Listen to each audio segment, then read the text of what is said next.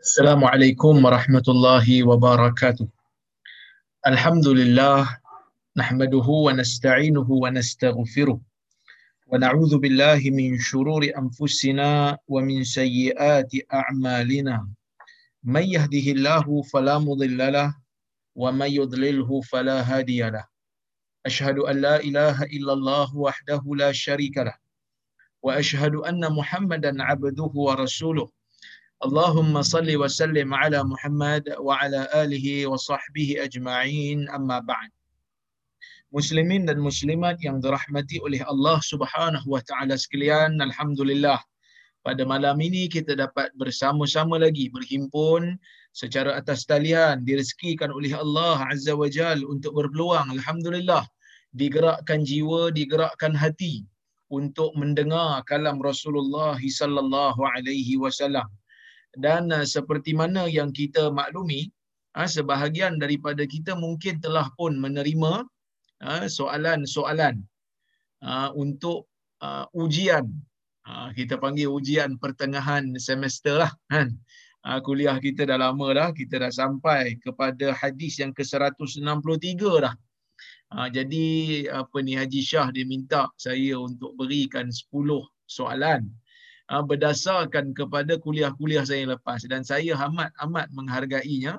Ha, saya rasa ini merupakan satu usaha yang baik yang mana kita nak tengok sejauh mana ha, kita faham ataupun tidak apa yang telah kita dengar sepanjang daripada kuliah kita sewaktu PKP yang pertama dulu, eh, fasa pertama dulu, eh, masa gelombang yang pertama.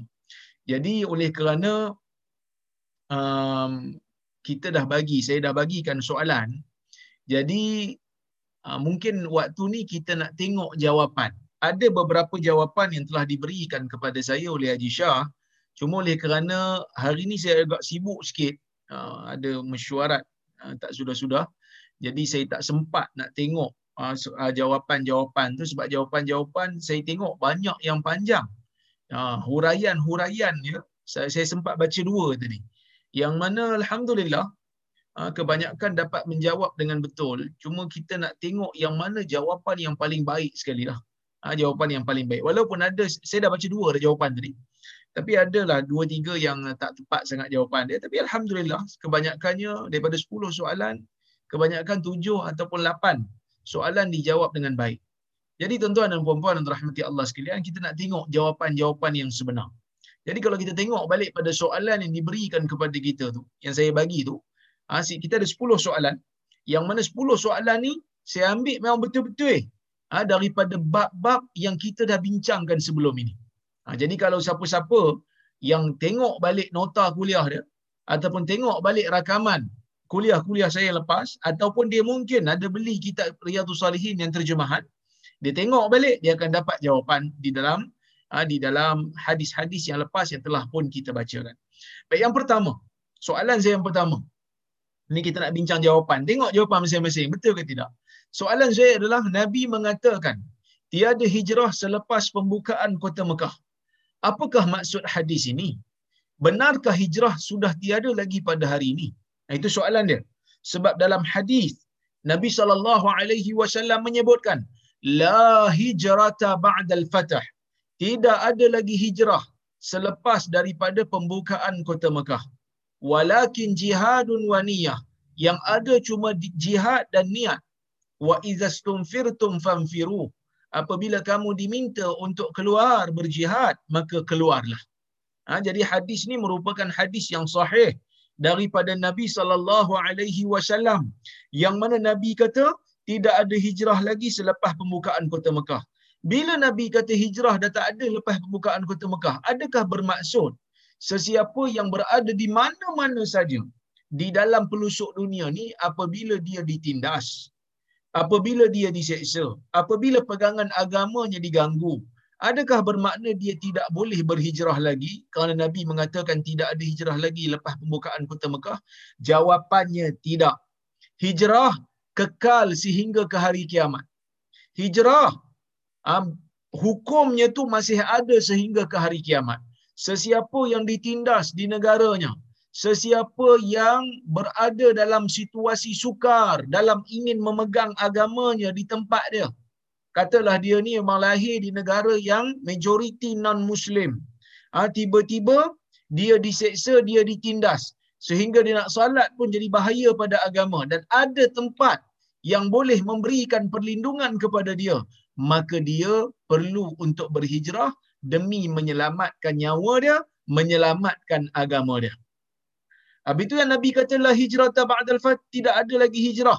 Lepas pembukaan kota Mekah tu apa pula? Nabi mengkhususkan hadis ini kepada orang Mekah. Ya? Ha, Nabi sallallahu alaihi wasallam mengkhususkan hadis ni kepada orang Mekah sahaja yang tidak ada hijrah lagi ha, lepas daripada pembukaan kota Mekah hanyalah orang Mekah ataupun orang yang berada di Mekah pada waktu itu. Kerana sebelum daripada Mekah dibuka, hijrah menjadi wajib kepada orang-orang yang masuk Islam kerana pada sebelum daripada pembukaan kota Mekah, Islam ni ditindas. Jadi dia orang ni wajib untuk berhijrah membantu Nabi sallallahu alaihi wasallam di Madinah. Setelah berlakunya peristiwa pembukaan kota Mekah, maka orang Mekah yang baru masuk Islam, mereka tidak lagi diwajibkan berhijrah. Kerana apa tak wajib hijrah? Kerana Mekah tu sendiri telah menjadi negara Islam macam Madinah jadi tak perlu lagi hijrah. Jadi penafian Nabi terhadap hijrah tu bukan penafian yang mutlak tetapi penafian yang berbentuk uh, khusus kepada orang Mekah yang ada pada pada waktu itu. Itu jawapan untuk soalan yang pertama. Soalan yang kedua, saya kata huraikan maksud tawassul dan huraikan bertawassul dengan amal saleh dan nyatakan hadisnya. Ha, ini kalau kita cari dalam dalam bab-bab yang awal kita akan jumpa. Maksud tawassul ni apa tuan-tuan dan puan-puan? Maksud tawassul ni ialah kita berdoa kepada Allah dan menjadikan sesuatu sebagai perantara, sebagai wasilah. Tawassul ni dah datang daripada perkataan wasilah. Kita pergi cari kabel. Ha, kita pergi cari kabel, kita cari sesuatu yang boleh menjadikan Allah Azza wa Jal menerima doa kita. Dan tawassul ni ada macam-macam. Ada tawassul yang disepakati oleh para ulama, ada tawassul yang diper, diperselisihkan oleh para ulama. Tawassul yang disepakati oleh para ulama ialah tawassul dengan al-asmaul husna. Falillahil asmaul husna fad'uhu biha. Yang bermaksud bagi Allah itu ada nama-nama yang baik maka berdoalah dengannya. Uh, fiqhud du'a fiqh berdoa bila nak berdoa sebut nama Allah yang sesuai dengan doa yang kita nak doa pada Allah. Umpamanya kalau kita doa supaya Allah azza wajal uh, kita nak supaya Allah kita mohon kepada Allah supaya Allah meluaskan rezeki kita maka kita panggillah Allah tu dengan nama Ar-Razzaq. Kalau kita nak doa supaya Allah lapangkan jiwa kita, pandaikan pemikiran kita, kita doalah dengan nama Allah yang Al-Fattah, yang membuka jiwa. Kalau kita nak doa supaya Allah sayang kat kita, kita serulah Allah dengan gelaran Ar-Rahman dan Ar-Rahim ataupun Ar-Rauf. Kalau kita nak doa supaya Allah ambil tindakan kepada orang yang menzalimi kita, maka kita panggillah Allah dengan nama yang sesuai dengan dengan kebesaran Allah ya Jabbar umpamanya. Ya Muntaqim umpamanya. Wahai Tuhan yang bersifat besar diri. Wahai sifat yang membesarkan zatnya. Wahai sifat, wahai Tuhan yang pemberi balasan kepada mereka yang jahat. Jadi tawasul ni tak ada masalah dibenarkan. Ada tawasul yang dibenarkan juga iaitu tawasul dengan orang saleh yang masih hidup. Iaitu kita minta doa dia. Kita minta doa orang saleh. Kita pergi jumpa dengan orang saleh, kita minta tolong doakan saya ya. Benda ni adalah tawasul yang dibenarkan. Tawasul yang dibenarkan lagi ialah tawasul dengan amal saleh. Apa maksud tawasul dengan amal saleh? tawasul ah, dengan dengan beramal saleh ni maksudnya kita menyebutkan amal saleh yang pernah kita buat di zaman dulu sebelum daripada kita berdoa ni kita jadikan amal saleh tu sebagai sebutan mudah-mudahan Allah azza wajal memberikan ataupun mengkabulkan doa kita sewaktu kita bertawasul Adakah tawasul dengan amal soleh ni menghilangkan pahala amal tu? Tak. Dia tak menghilangkan. Habis tu macam mengungkit je Ustaz. Kita bukan sebut mengungkit. Cara kita sebut tu bukan mengungkit. Tapi cara kita sebut tu supaya Allah pandang kita dengan pandangan rahmat. Ya, yang mana tuan-tuan dan puan-puan cara kita sebut tu bukan ya Allah tolonglah bagi aku. Kau tak ingat ke dulu aku buat macam ni? Ha, bukan macam tu. Itu tak beradab dengan Tuhan. Sebaliknya kita berdoa dengan penuh adab. Seperti mana kita berdoa, Ya Allah, dulu aku pernah buat amal yang sebegini, sebegini. Jika amalan yang aku buat ini memang ikhlas untukmu, wahai Tuhan, maka berikanlah ataupun kabulkanlah permintaan aku. Ha, jadi kita doa macam itulah supaya Allah Ta'ala melihat kita dan ia dibenarkan. Bertawasul dengan amal saleh ni dibenarkan secara ijma'. Tetapi di sana ada tawasul yang ulama berbeza pendapat. Ulama khilaf, sebahagian kata okey, sebahagian kata tak okey, iaitu bertawasul dengan orang saleh yang telah meninggal dunia. Kita pergi kat kubur orang-orang alim, kita kata, wahai Tuhan, dengan berkat Syekh Fulan bin Fulan ini, maka tolonglah sembuhkan penyakit aku. Yang ni khilaf para ulama, pendapat yang tepat ialah tidak dibenarkan kerana dia pun dah mati macam mana dia nak bantu kita? Dia pun dah mati macam mana dia nak doakan untuk kita? Dia yang perlu doa daripada kita. Inilah pendapat yang sahih yang disebutkan oleh Ibn Taymiyah rahimahullah yang mana di dalam hadis riwayat Al-Imam Al-Bukhari ketika mana Nabi sallallahu alaihi wasallam telah wafat Umar pada masa itu ingin berdoa kepada Allah supaya Allah Azza wa Jal turunkan hujan. Jadi Umar tidak bertawasul dengan Rasul pada masa itu kerana Rasul dah tak ada. Sebaliknya Umar bertawasul dengan Al-Abbas yang masih hidup pada waktu itu. Dan dia berdoa dengan doa dia, dia bertawasul dengan doa Al-Abbas. Baik, itu yang kedua. Yang ketiga, hadis. Apa hadis tawasul? Hadis tawasul ada tiga orang itulah. Yang terperangkap masuk dalam gua, tiba-tiba tertutup pintu gua tu. Ha, yang seorang berdoa dengan amal saleh yang dia buat. Yang seorang lagi berdoa, yang seorang dia kata, aku uh, tidak akan aku tak bagi orang lain minum minuman malam melainkan aku akan bagi mak ayah aku dulu. Anak aku meringit nak minum dulu pun aku tak bagi. Mak ayah aku tidur, aku tunggu kat kaki. Aku tunggu kat kaki mereka sambil aku pegang cawan sehingga mereka bangun baru aku bagi dan baru bagi pada orang lain. Kalau itu merupakan amal soleh maka bukalah pintu gua ni, buka sikit. Lepas tu ada seorang lagi ha, dia ni ha, orang kaya dan dia ada uh, sepupu yang dia sangat suka kepada perempuan ni. Ha, sepupu perempuan yang dia sangat suka cantik. Ha, jadi satu hari orang perempuan ni, sepupu perempuan ni, ni memang memerlukan kepada uh, bantuan pinjaman. Jadi dia kata boleh tapi dengan syarat kena zina dengan aku dulu. Lepas tu, bila semua dah ready, perempuan ni pesan dekat lelaki ni, dia kata bertakwalah kamu kepada Allah. Jangan buat apa-apa kat aku.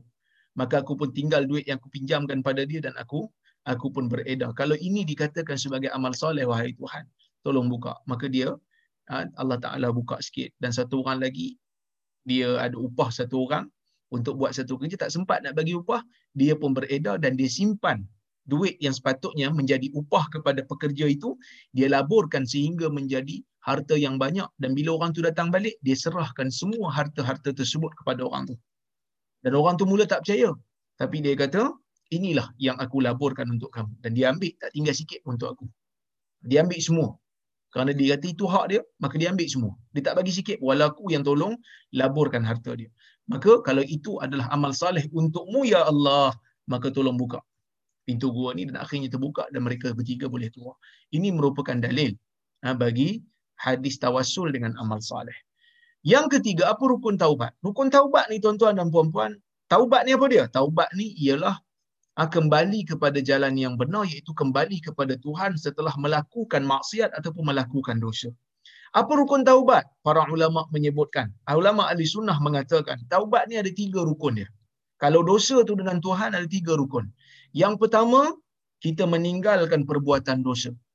Yang kedua, kita menyesal dengan perbuatan dosa dan yang ketiga kita azam tak mau buat lagi. Tak dinamakan taubat kalau masih berterusan melakukan dosa yang sama tak dinamakan taubat kalau berbangga dengan dosa. Walaupun dah tinggal ada dosa tu aku azam tak buat lagi. Tapi ha, dia kata inilah maksiat yang kau buat inilah merupakan kenangan yang terbaik, kenangan yang sangat manis untuk aku. dia tak dikira bertaubat lagi. Kerana apa? Kerana dia berbangga dengan dosa yang ada. Kalau dosa yang dilakukan dengan manusia mesti minta halal. Kalau dia ambil barang orang kena pulang balik. Kalau barang dah tak ada kena ganti balik. Ha, ganti rugi berapa yang dia berapa yang dia berhutang dia kena dia kena pulangkan semula. Baik, soalan yang keempat. Ali meminum arak dia kata. Lalu dia ingin bertaubat. Adakah wajib ke atasnya menyerahkan diri kepada pihak berkuasa? Arak merupakan perkara yang diharamkan di dalam Islam. Sesiapa yang meminum arak, hukuman di dalam kerajaan Islam adalah 40 kali sebatan. Sebahagian ulama memakai pendapat Umar bin Khattab yang menyebat orang yang minum arak ni sebanyak 80 sebatan. Yang lagi 40 lebih tu, lebihan 40 tu kata Umar sebagai ta'zir. Ha, sebagai orang kata uh, denda yang diberikan oleh Umar untuk ketatkan lagi supaya orang takut lagi nak minum arak. Tapi kalau Ali ni minum arak, lepas tu dia nak bertaubat, dia tak kena tangkap. Dia nak bertaubat. Adakah wajib dia ni menyerahkan diri? Tak wajib untuk dia serahkan diri. Sebaliknya, dia hanya boleh untuk bertaubat seorang diri dan lebih baik dia menyembunyikan aib dia, menyembunyikan ah, dosa dia supaya tak diketahui oleh orang lain.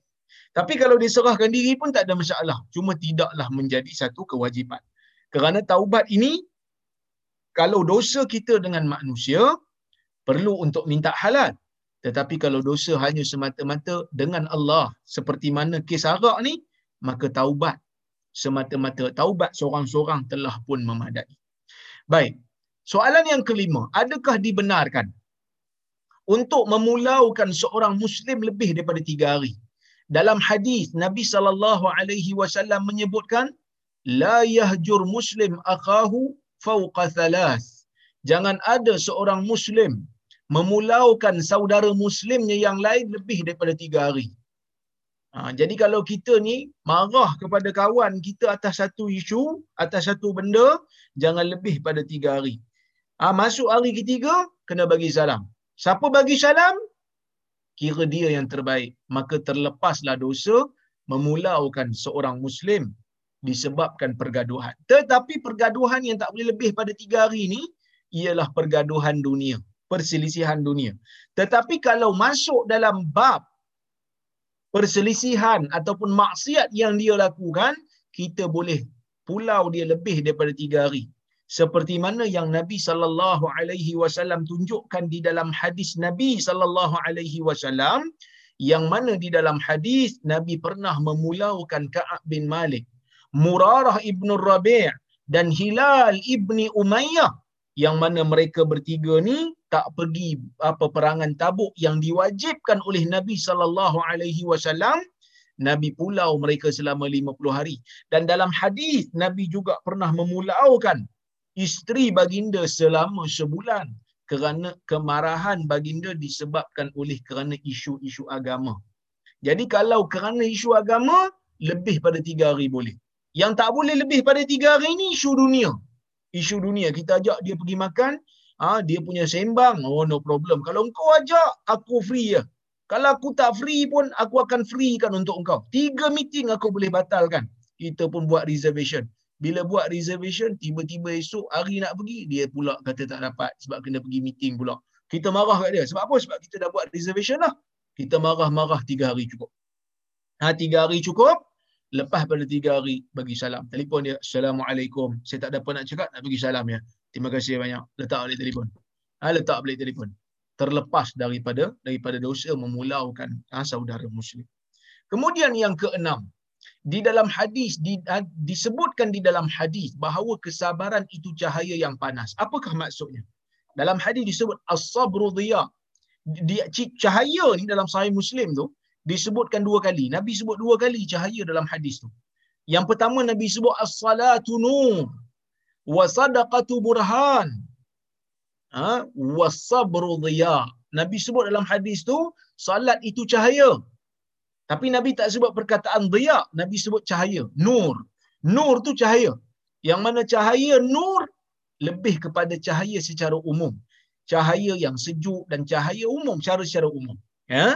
Ha, tetapi bila Nabi sebut sabar wasabru dhiya, sabar itu merupakan cahaya ataupun sinar yang ada haba macam cahaya matahari dia ada haba.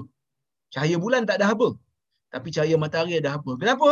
Dipanggil uh, sabar ini cahaya yang ada haba kerana kesabaran ini memerlukan habsun nafs.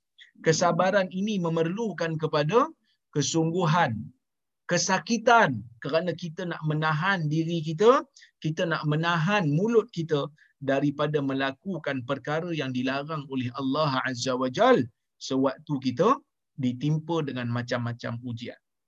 Baik. Tuan-tuan dan puan-puan yang dirahmati Allah Subhanahu wa taala sekalian, kita tengok hadis ah, kita tengok soalan yang berikutnya, soalan nombor tujuh. Bagaimana musibah itu dianggap baik untuk orang beriman? Ha, macam mana kata musibah tu baik untuk orang beriman? Pertama kerana musibah tu sendiri menjadikan orang mukmin sabar. Dan apabila orang mukmin sabar, sabar itu memberikan pahala kepada orang mukmin. Kerana kata Allah Azza wa Jal di dalam Al-Quran, kata Allah, yuwaffas sabiruna ajrahum bi ghairi hisab. Sesungguhnya orang-orang yang sabar itu diberikan pahala oleh Allah Azza wa Jalla tanpa hisab. Itu yang pertama. Sabar tu sendiri dapat pahala. Dan apabila kita sabar, ada sunnah. Bila kita terkena musibah, ada sunnah yang boleh dilakukan untuk menambahkan pahala. Lebih daripada pahala sabar tu. Apa dia?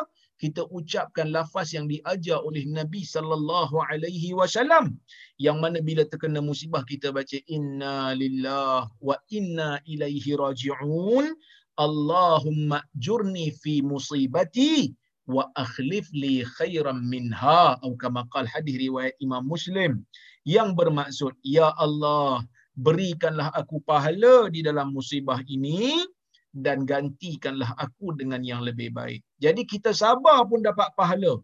Kita baca zikir doa ni pun dapat pahala kerana mengikut sunnah Nabi sallallahu alaihi wasallam. Dan yang ketiga, kenapa musibah dianggap baik untuk orang beriman? Kebiasaannya orang beriman bila ada iman di dalam jiwa dia walaupun sikit, bila dia terkena musibah dia ingat kat Tuhan dia. Dia berzikir pada Tuhan dia. Dia khusyuk dalam salat dia dan dia bersungguh dalam doa dia. Tuan-tuan dan puan-puan yang dirahmati Allah sekalian, orang kena PKP, marhain-marhain terjejas waktu PKP. Mereka berdoa kepada Allah dan pada waktu inilah mereka berdoa dan mengharap sungguh-sungguh pada Allah dan doa kepada Allah itu ha, merupakan perkara yang dikira dan dihitung sebagai ibadah. Ha, dihitung sebagai sebab itu musibah kalau dia turun menyakitkan orang mukmin tetapi dia tak turun dalam keadaan sia-sia. Baik, yang ke-8, Abu berkata, jika takdir itu telah ditentukan bagi setiap insan, maka apakah perlunya kita beramal? Jawab soalan Abu berdasarkan apa yang telah dipelajari dari kuliah Riyadhus Salihin. Saya sebutkan, di dalam dunia ni, secara teorinya, ada benda yang Allah Azza wa Jal benarkan kita pilih dan ada benda yang Allah tak benarkan kita pilih benda yang Allah Ta'ala tak benarkan kita pilih, yang ni kita memang tak ada pilihan. Maka Allah Ta'ala tidak akan bertanggungjawabkan kita. Kerana dia tak benarkan kita pilih. Tetapi dalam dunia ni ada benda yang Allah Ta'ala bagi kita pilih. Dan kita boleh pilih. Dan apabila kita pilih, kita kena jawab kenapa kita pilih yang tu. Ha, jadi banyak dalam dunia ni sebenarnya benda yang Allah Ta'ala bagi kita pilih. Nak makan apa kita pilih nak pakai apa kita pilih. Nak jalan ke mana kita pilih. Nak beli kereta apa pilih. Nak beli rumah macam mana kita pilih. Tetapi pilihan-pilihan ni akan dipertanggungjawabkan. Dah kata siap dah Ustaz. Ada yang masuk syurga, ada yang masuk neraka, harta dah tahu banyak mana. Kita katakan, Allah Ta'ala memang ada menentukan. Walaupun kadang-kadang dia bagi kita pilih.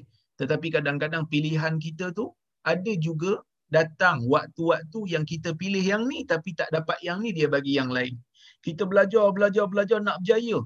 Tapi ada waktu-waktu Allah Ta'ala bagi subjek ni fail walaupun kita dah belajar. Semua tu ketentuan Tuhan.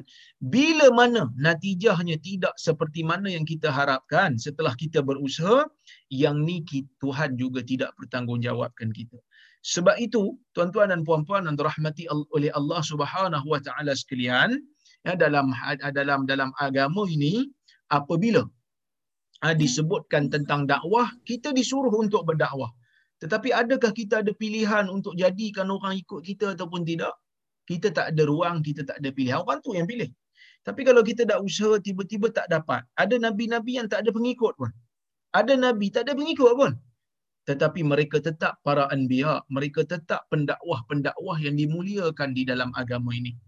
Jadi bila Nabi sallallahu alaihi wasallam mengatakan orang ni masuk syurga orang ni masuk neraka Nabi bercerita tentang ilmu Allah yang maha mengetahui.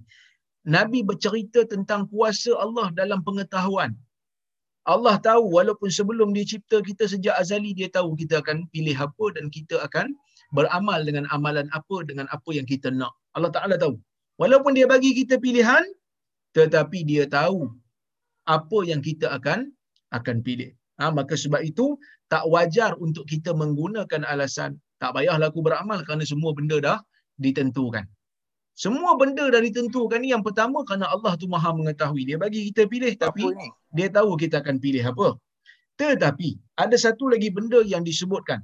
Kita tak boleh untuk menyalahkan takdir sebab kita tak tahu takdir akan berlaku macam mana. Kerana takdir ni benda akan datang. Benda yang telah berlalu kita tahu. Tapi kita pun buat keputusan dalam keadaan kita tak tahu apa yang akan berlaku pada masa akan datang. Kan? Umpamanya dia kata, ah, kalau macam tu saya tak, tak, saya tak payah beramal lah. Kenapa tak payah beramal? Sebab saya semua dah disediakan dah. Kau tahu ke kau akan ke syurga ke neraka? Kalau kau tahu kau akan ke syurga, iyalah tak payah nak beramal. Tapi kau tahu ke kau masuk syurga? Kita tak tahu. Bila kita tak tahu, maka kita teruskan beramal. Kerana tidak ada yang tahu apakah untung nasib dia ha, di hari akhirat nanti. Baik.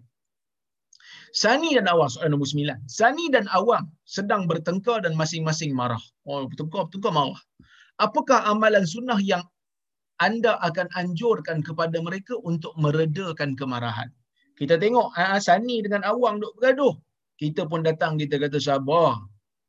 Ah, dia pun macam tak boleh sabar. Kita kata amalkan amalan sunnah ni akan hilang. Apa dia?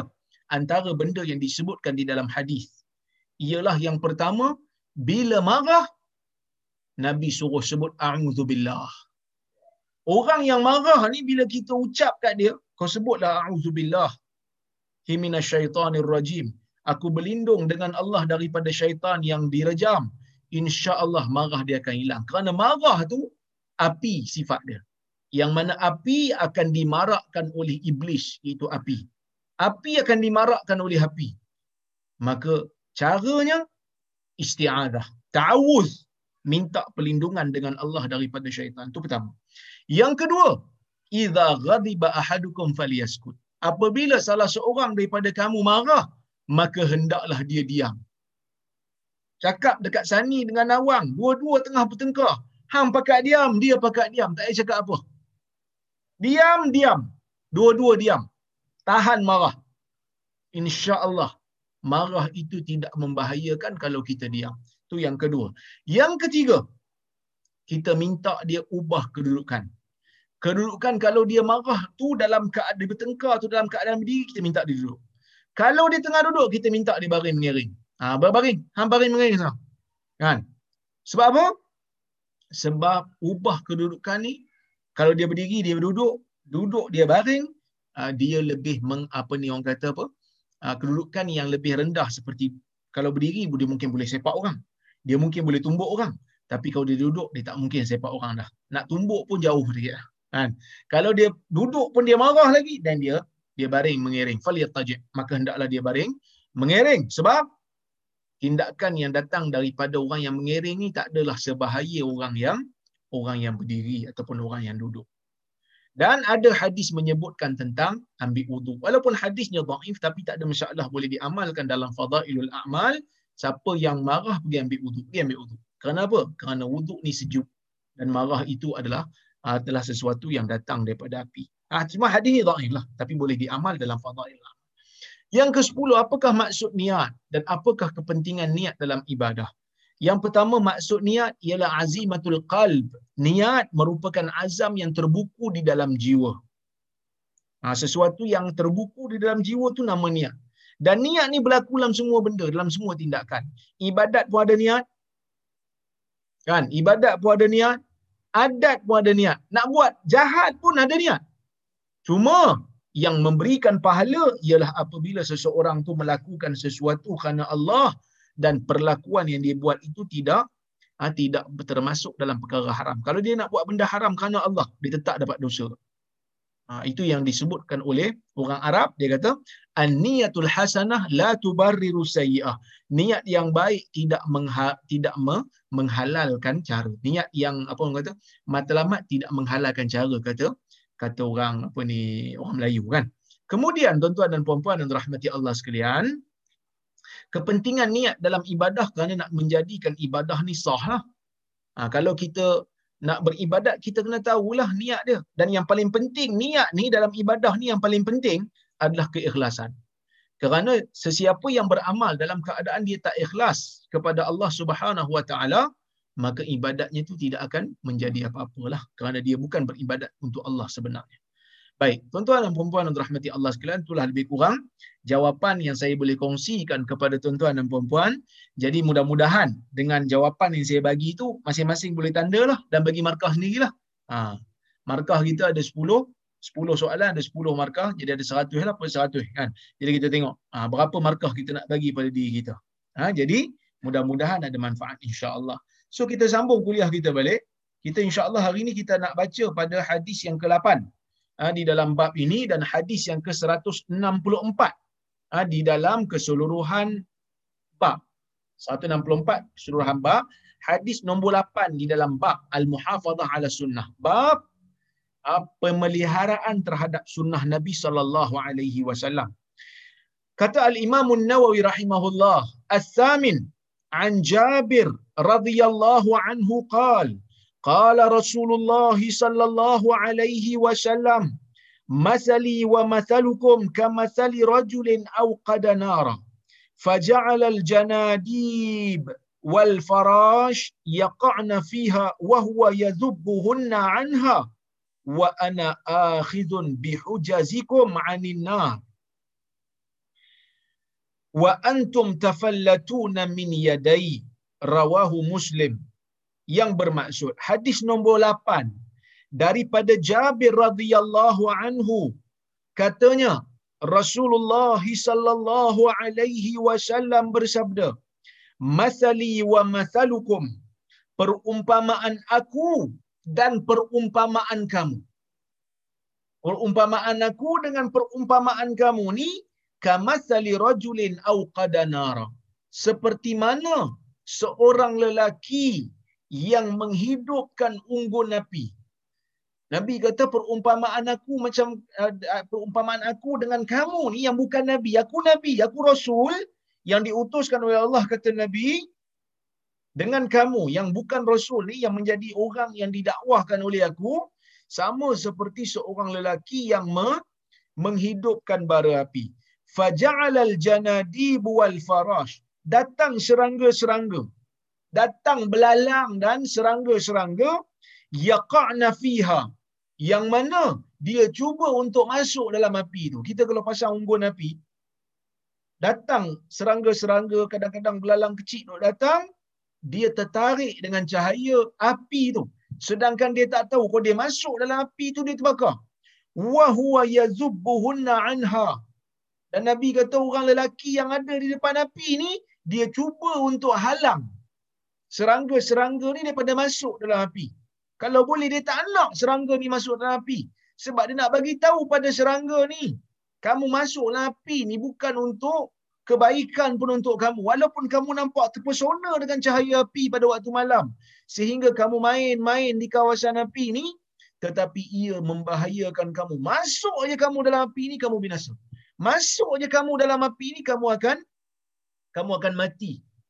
Kamu akan kepanasan. Maka dia cuba untuk menghalaunya. Ya? Wa ana akhidun bihujazikum ma'anin nar. Dan aku akan mengambil aku memegang hujaz.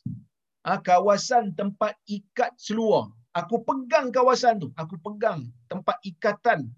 Ha, seluar ataupun kain tu yang ada di badan kamu daripada kamu terjun ke dalam neraka wa antum tafallatuna min yadai sedangkan kamu semua sedangkan kamu semua berada uh, ataupun cuba untuk melepaskan diri daripada tangan aku. Aku pegang kamu kata Nabi sallallahu alaihi wasallam.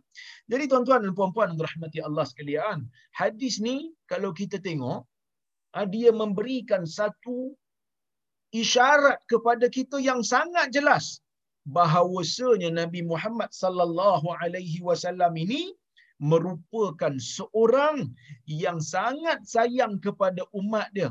Sehingga kan kalau nak kita fikir antara kita dengan serangga yang nak masuk dalam api ni sepatutnya kita tak peduli pun tak apa. Kerana kita memang selamat kita tahu api tu bahaya. Tapi orang ni dia cuba untuk halau serangga daripada masuk dalam api. Walaupun sebenarnya dia dah selamat dah dia tahu dah api tu panas tapi dia selamatkan dia nak tahu juga dia nak selamatkan juga serangga tu kerana dia tahu serangga tu kerana dia tahu serangga tu merupakan uh, uh, satu makhluk yang tidak mengetahui ya, yang tidak mengetahui uh, bahaya api tersebut. Ha, mungkin ada yang bertanya bab apa dan hadis apa. Kita sekarang ni berada pada bab nombor 16. Bab al-amr.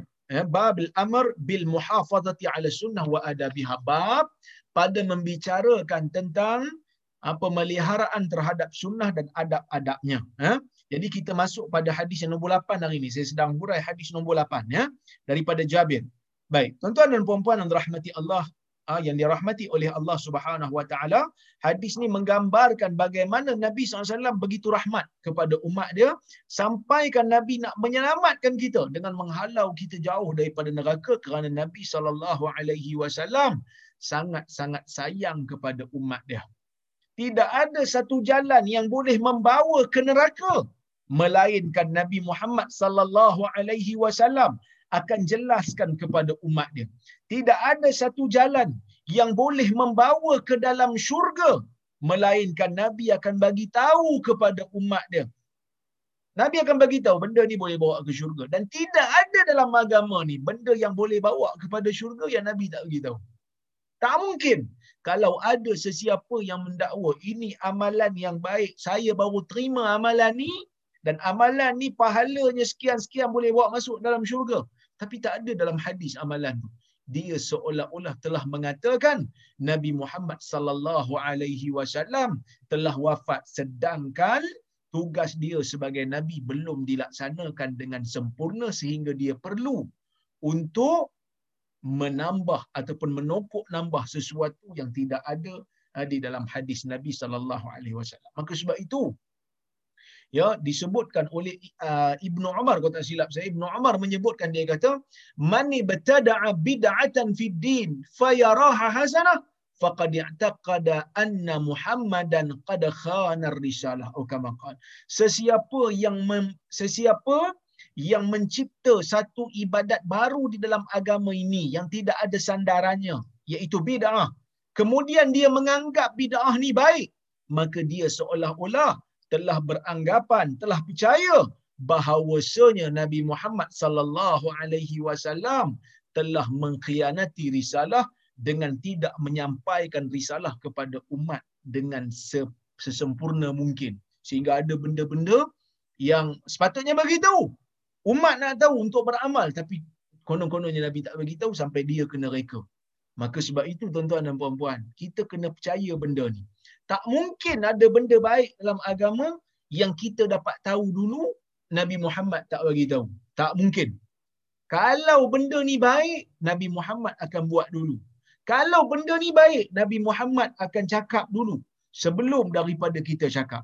Sebab itu disebutkan ada satu istilah di dalam agama ni lau kana khairan lasabaquna ilaih kalau benda ni baik maka sudah tentulah mereka yakni golongan-golongan yang awal Islam akan berlumba-lumba untuk melakukan perkara baik tersebut. Tak dan dapat kat kita dulu dapat kat depa dulu.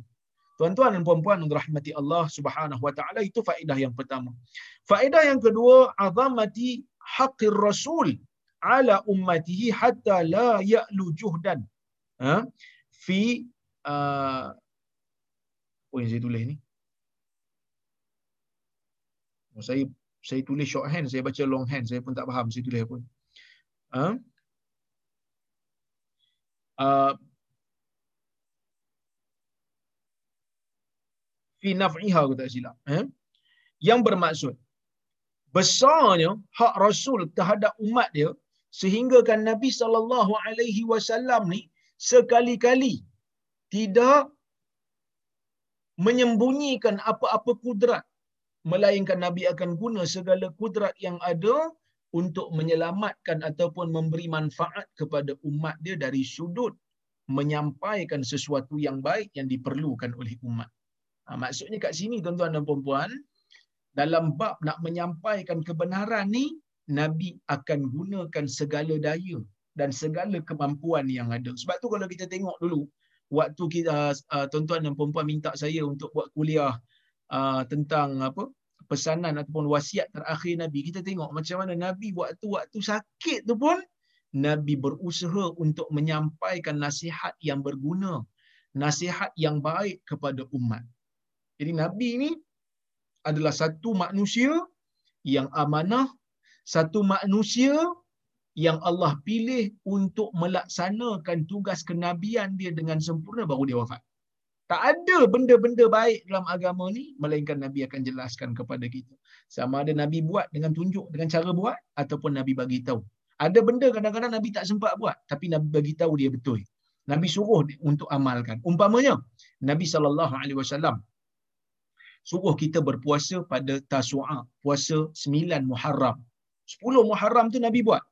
Tapi Nabi kata la in baqitu ila qabilin la asuman natasi.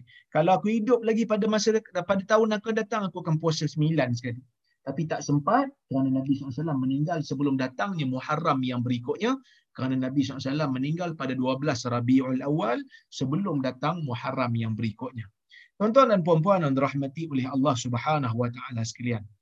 Hadis ni juga nak bagi tahu tentang kepentingan kita untuk mengikut sunnah Nabi sallallahu alaihi wasallam. Kerana sunnah Nabi ni dia tidak ada ganti tuan-tuan dan puan-puan. Sunnah Nabi ni tidak ada galang ganti. Kalau kita tahu benda tu sunnah, buat. Kerana tidak ada yang lebih bernilai dari sudut amalan ni melainkan ia datang daripada Nabi itulah sebaik-baik amalan. Kalau orang bagi tahu kat kita, amalan yang kau amal ni bukan sunnah Nabi ni. Yang ni sunnah Melayu ni. Yang ni sunnah Jawa ni. Yang ni sunnah Boyan ni. Habis itu sunnah Nabi apa kita tanya? Ya sunnah Nabi yang ni. Kita pun kaji-kaji, eh betul lah yang ni sunnah Nabi sahih ni. Dan kita tinggalkanlah amalan Melayu kita. Kita tinggalkanlah amalan Jawa kita.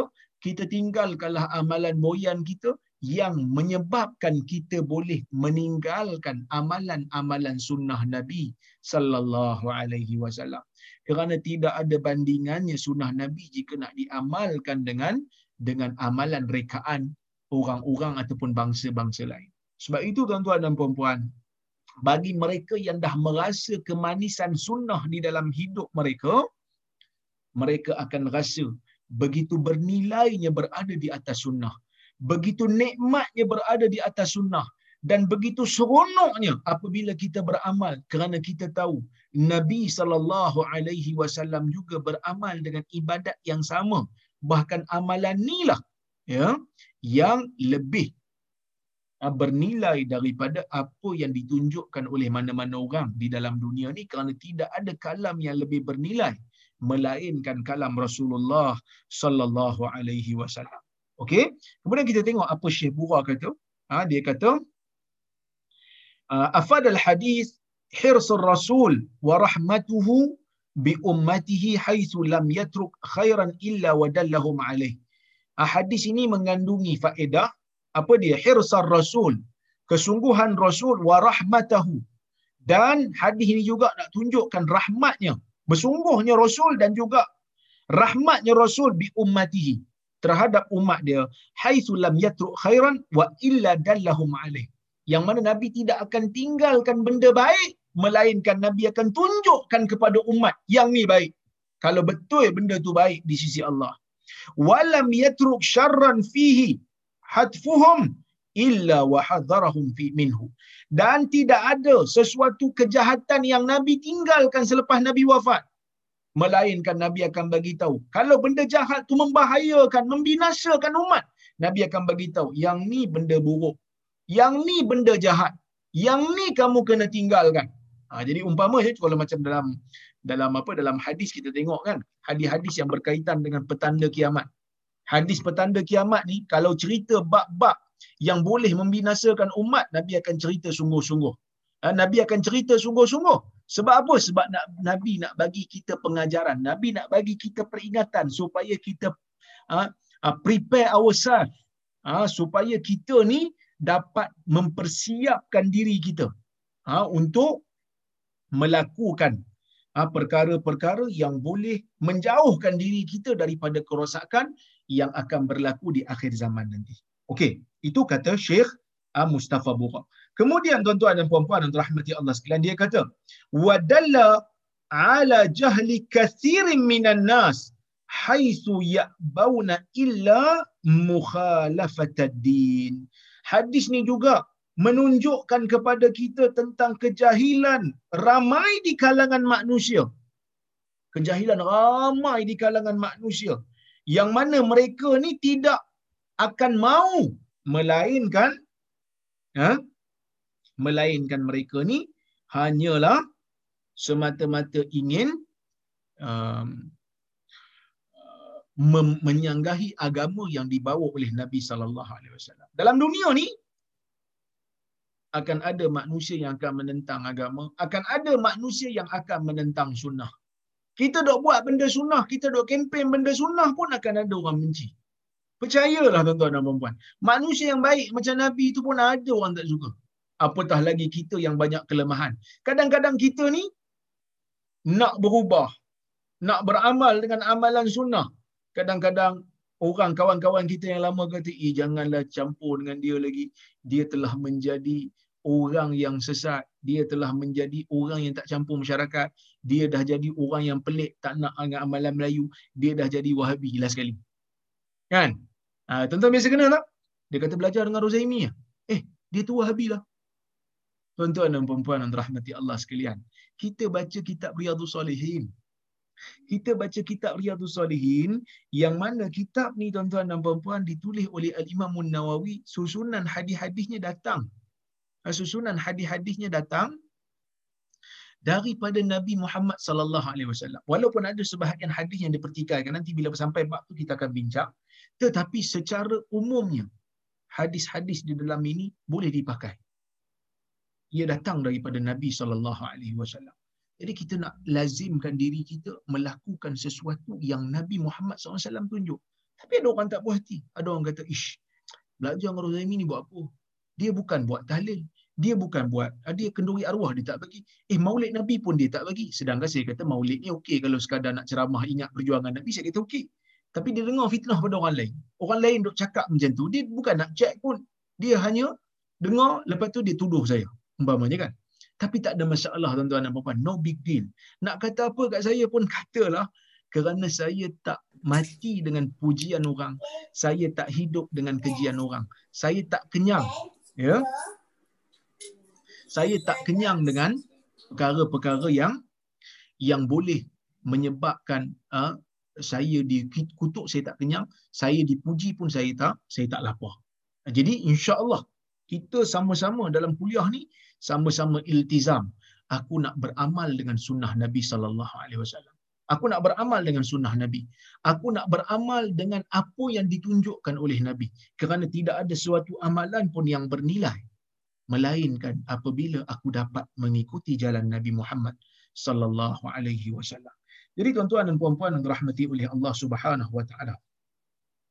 Ini merupakan perkara yang penting yang kita kena sedari apa saja yang Nabi tunjuk, kita kena follow. Apa saja yang Nabi arahkan, kita kena follow. Jangan sekali-kali menjadikan diri kita ni ha, seolah-olah macam serangga yang nak masuk ke dalam api yang sedang marak, membahayakan diri sendiri. Neraka sangat besar, neraka sangat uh, pedih tempat dia, neraka sangat uh, sukar bagi orang-orang, bagi manusia-manusia untuk menanggung bebanannya. Ha? Baik, tuan-tuan dan puan-puan yang dirahmati oleh Allah Subhanahu wa taala. Wa fi hadhihi al-mukhalafah syaqa'uhum. Dan di dalam mukhalafah, di dalam bila kita ni dalam kesungguhan kita untuk uh, berbeza dengan dengan agama, membantah agama, bercanggah dengan agama, di sinilah datangnya kecelakaan bagi manusia. Ada manusia memilih jalan kufur, bahaya untuk dia. Ada manusia memilih jalan bid'ah, bahaya untuk dia. Mana yang selamat? Menjadi muslim dan menjadi ahlus sunnah. Sebab tu kita kata kita ahlus sunnah. Sebab kita berada di atas sunnah. Akidah kita berada di atas sunnah. Ibadah kita juga berada di atas sunnah. InsyaAllah kita akan selamat. Haithu yuaddi bihim zalika ilal azab fi nari jahannam. Yang mana? Ha, yang mana perkara ini boleh membawa mereka ha, kepada azab di dalam neraka jahannam nanti. La na'udzubillahi min zalik. Moga-moga Allah Subhanahu wa taala menjauhkan kita daripada azab neraka dan menyelamatkan kita dan memasukkan kita insya-Allah ke dalam syurga dan moga-moga Allah Subhanahu wa taala sentiasa menjadikan diri kita ni sentiasa berpada dengan sunnah Nabi sallallahu alaihi wasallam dan tidak mencari petunjuk lain daripada petunjuk yang ditunjukkan oleh Nabi Muhammad sallallahu alaihi wasallam. Yang mana di dalam hadis disebutkan khairul hadi hadu Muhammad sallallahu alaihi wasallam. Sebaik-baik petunjuk, sebaik-baik jalan hidup ialah jalan hidup yang ditunjukkan oleh Nabi Muhammad sallallahu alaihi wasallam. Tuan-tuan dan puan-puan, jadi saya kira cukuplah sekadar tu untuk malam ini. Ha, saya rasa dengan apa yang saya kongsikan ini mudah-mudahan ada manfaat untuk diri kita bersama. Jadi saya tengok kalau-kalau ada soalan ataupun pembetulan ataupun teguran yang saya mungkin tersilap dalam kuliah nanti boleh. Jangan rasa segan-segan untuk uh, tanya saya ah, apa ni maklumkan pada saya ya tegur saya tak ada masalah. Kita manusia yang mungkin ada tersilap terlepas cakap dan seumpamanya. Baik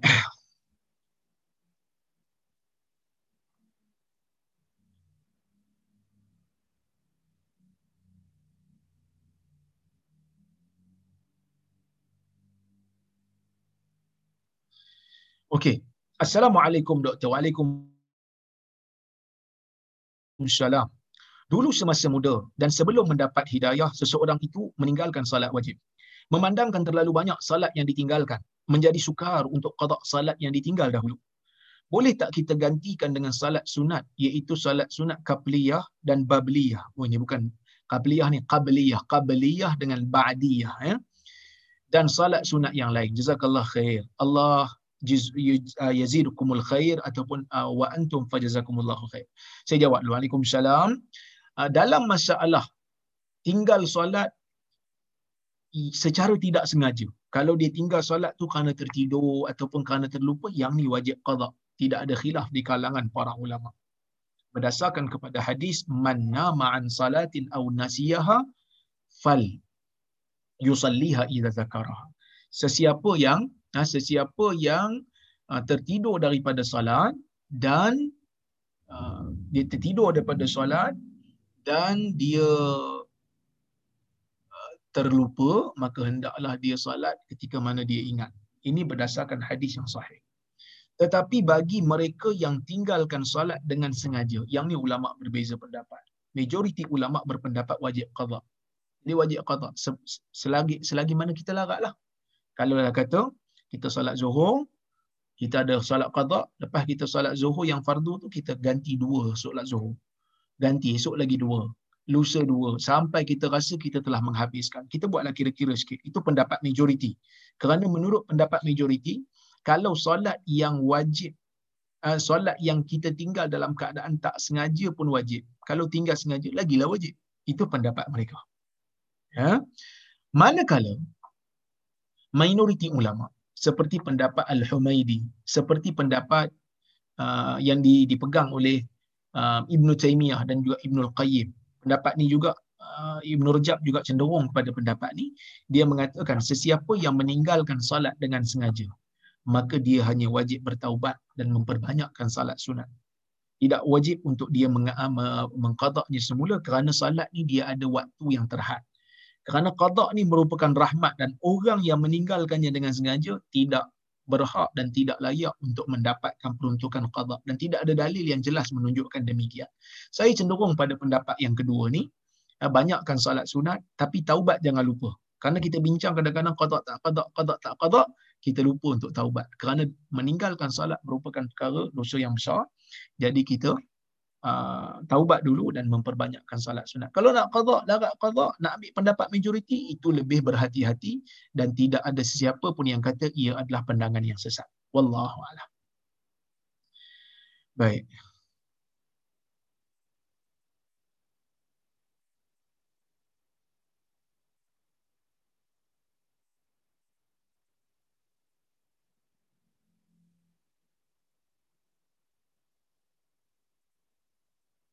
Assalamualaikum Dr. Waalaikumsalam. Apakah hukum mewarnakan hitam uban? Ha? Uban mana hitam? Uban warna putih. Okey.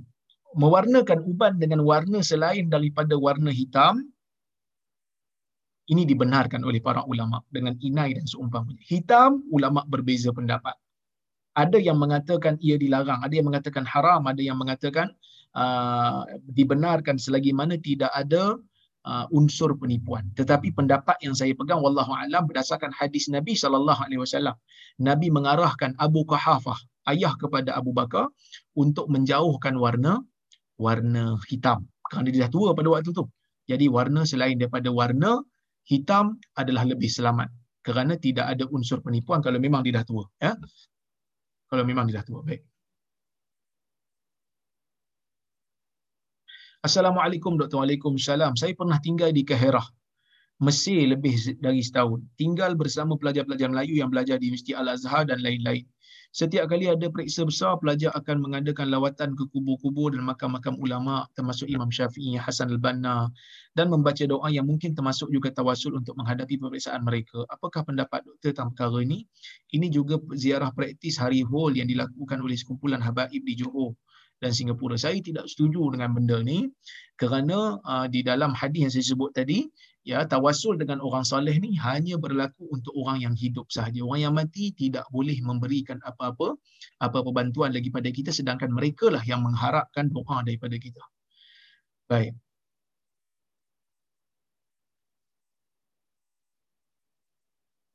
Salam Waalaikumsalam. Adakah mengangkat tangan ketika berdoa dan mengelap wajah menyapu muka kot dibenarkan? Contohnya doa untuk azan, untuk masuki masjid. Uh, dalam hadis memang ada disebutkan menyapu muka selepas doa. Selain daripada doa yang memang tak disebut Nabi sapu muka. Umpamanya doa dalam sujud, uh, doa uh, selepas baca tasyahud sebelum beri salam dan sebagainya. Tetapi doa yang umum memang ada hadis yang menyatakan demikian. Cuma ulama berbeza pendapat. Sebagian ulama kata hadisnya mencapai taraf hasan. Sebahagian mengatakan tidak sampai ia adalah hadis yang daif untuk sapu muka ni. Tetapi walaupun daif, ia boleh diamalkan dalam fadailul amal tidak menjadi masalah. Assalamualaikum Dr. Waalaikumsalam. Saya masih ingin tahu perkara yang kita buat seperti sambut maulid Nabi. Adakah itu diajar oleh Imam Syafi'i? Boleh tak Ustaz bezakan antara adab Melayu dengan mazhab Syafi'i dan ahli sunnah wal jamaah? Ni soalan besar ni. soalan ni besar. Tetapi Imam Syafi'i tidak ada riwayat beliau menyambut maulid Nabi. Kerana maulid Nabi ni seawal yang kita uh, uh, ke, uh, apa ni uh, kenal pasti uh, dia dilakukan oleh uh, pertama sekali dia dilakukan oleh um, kerajaan Fatimiyah yang bermazhab Syiah pada masa itu. Ha, bermazhab Syiah pada masa itu. Jadi uh, oh itulah golongan yang pertama yang yang menyambut yang menyambut uh, Maulid Nabi. Tetapi uh, sebab itu ulama berbeza pendapat. Ya, ulama berbeza pendapat uh, tentang hukum menyambut Maulid. Sebahagian ulama membantah mengatakan ini adalah bid'ah yang dalalah. Sebahagian ulama mengatakan tidak, ini bid'ah hasanah. Ha, jadi kita berlapang dada lah kerana benda ni benda baru. Ha, kerana benda ni benda baru yang mana benda ni ya tidak ada di zaman Nabi SAW. Jadi kalau tanya pada saya, kalau ada orang yang mengatakan dia bid'ah yang sesat, maka kita lapang dada. Kerana memang benda ni tak ada zaman Nabi. Imam Syafi'i tak sambut, Abu Bakar tak sambut, Umar pun tak sambut, sahabat tak sambut. Ha? Kalau ada riwayat-riwayat yang menceritakan tentang kelebihan menyambut maulid Nabi, itu semua adalah itu semua adalah riwayat-riwayat yang palsu belaka. Ha, itu semua adalah riwayat yang ha, palsu belaka. Okey? Baik. Kemudian, kalau tanya pada pendapat saya, boleh ke tak boleh sambut maulid? Tengok pada pengisian. Kalau ceramah semata-mata, tidak menjadi masalah. Selagi mana kita tak percaya ada fadilat khusus dan ceramah tu lah. Tapi sebenarnya di Malaysia ni tak ada pun. Kerana katalah tarikh maulid hari ni, bukan semua buat ceramah hari tu. Ada yang buat ceramah minggu depan. Kerana dia tengok bila free. Bila waktu masjid ada ruang kosong untuk untuk mereka buat ceramah. Ha, itu tak ada masalah. Jadi kalau dia pada hari maulid tu dia buat benda-benda bid'ah macam pergi tawaf kubur, pergi solat, ada solat khusyuk pula macam solat Jumaat, ada pula khutbah khas. Ini adalah bid'ah yang tercela di dalam di dalam agama ya. Jadi benda ni kita perlu kita perlu sedari. Wallahu a'lam. Baik. Assalamualaikum Dr. Waalaikumsalam. Apa maksud hadis Hasan Gharib? Hasan Gharib ni Hasan tu adalah hadis yang berada di tengah-tengah di antara sahih dengan daif. Hasan ni boleh diterima. Gharib ni jalur dia cuma satu saja. Jalur dia cuma satu saja. Maksud sanad dia tu cuma satu saja. Wallahu a'lam. Baik.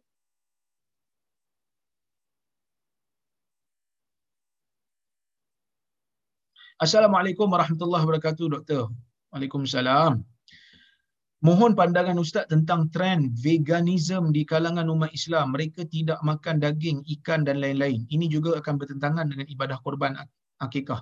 Ya, Allah Subhanahu Wa Taala menghalalkan daging. Allah Subhanahu Wa Taala menghalalkan makanan-makanan yang halal. Kalau dia tak makan tu kerana dia tak suka. Dia kata saya tak suka daging. Saya suka sayur dan buah. Tidak menjadi masalah. Tetapi kalau dia kata makan daging merupakan kezaliman. Makan daging merupakan penindasan kepada haiwan. Ini benda yang menyanggahi apa yang dihalalkan oleh Allah Subhanahu Wa Taala. Ya, baik.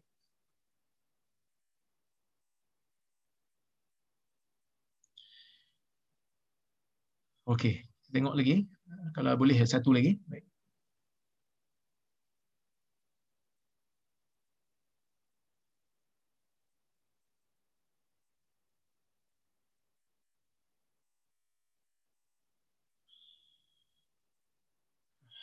Assalamualaikum. Waalaikumsalam. Jika seseorang pesakit di hospital, tiada anak untuk bantu untuk menukar pampers, mengambil wuduk, dia dapat melakukan salat dalam apa-apa posisi pun.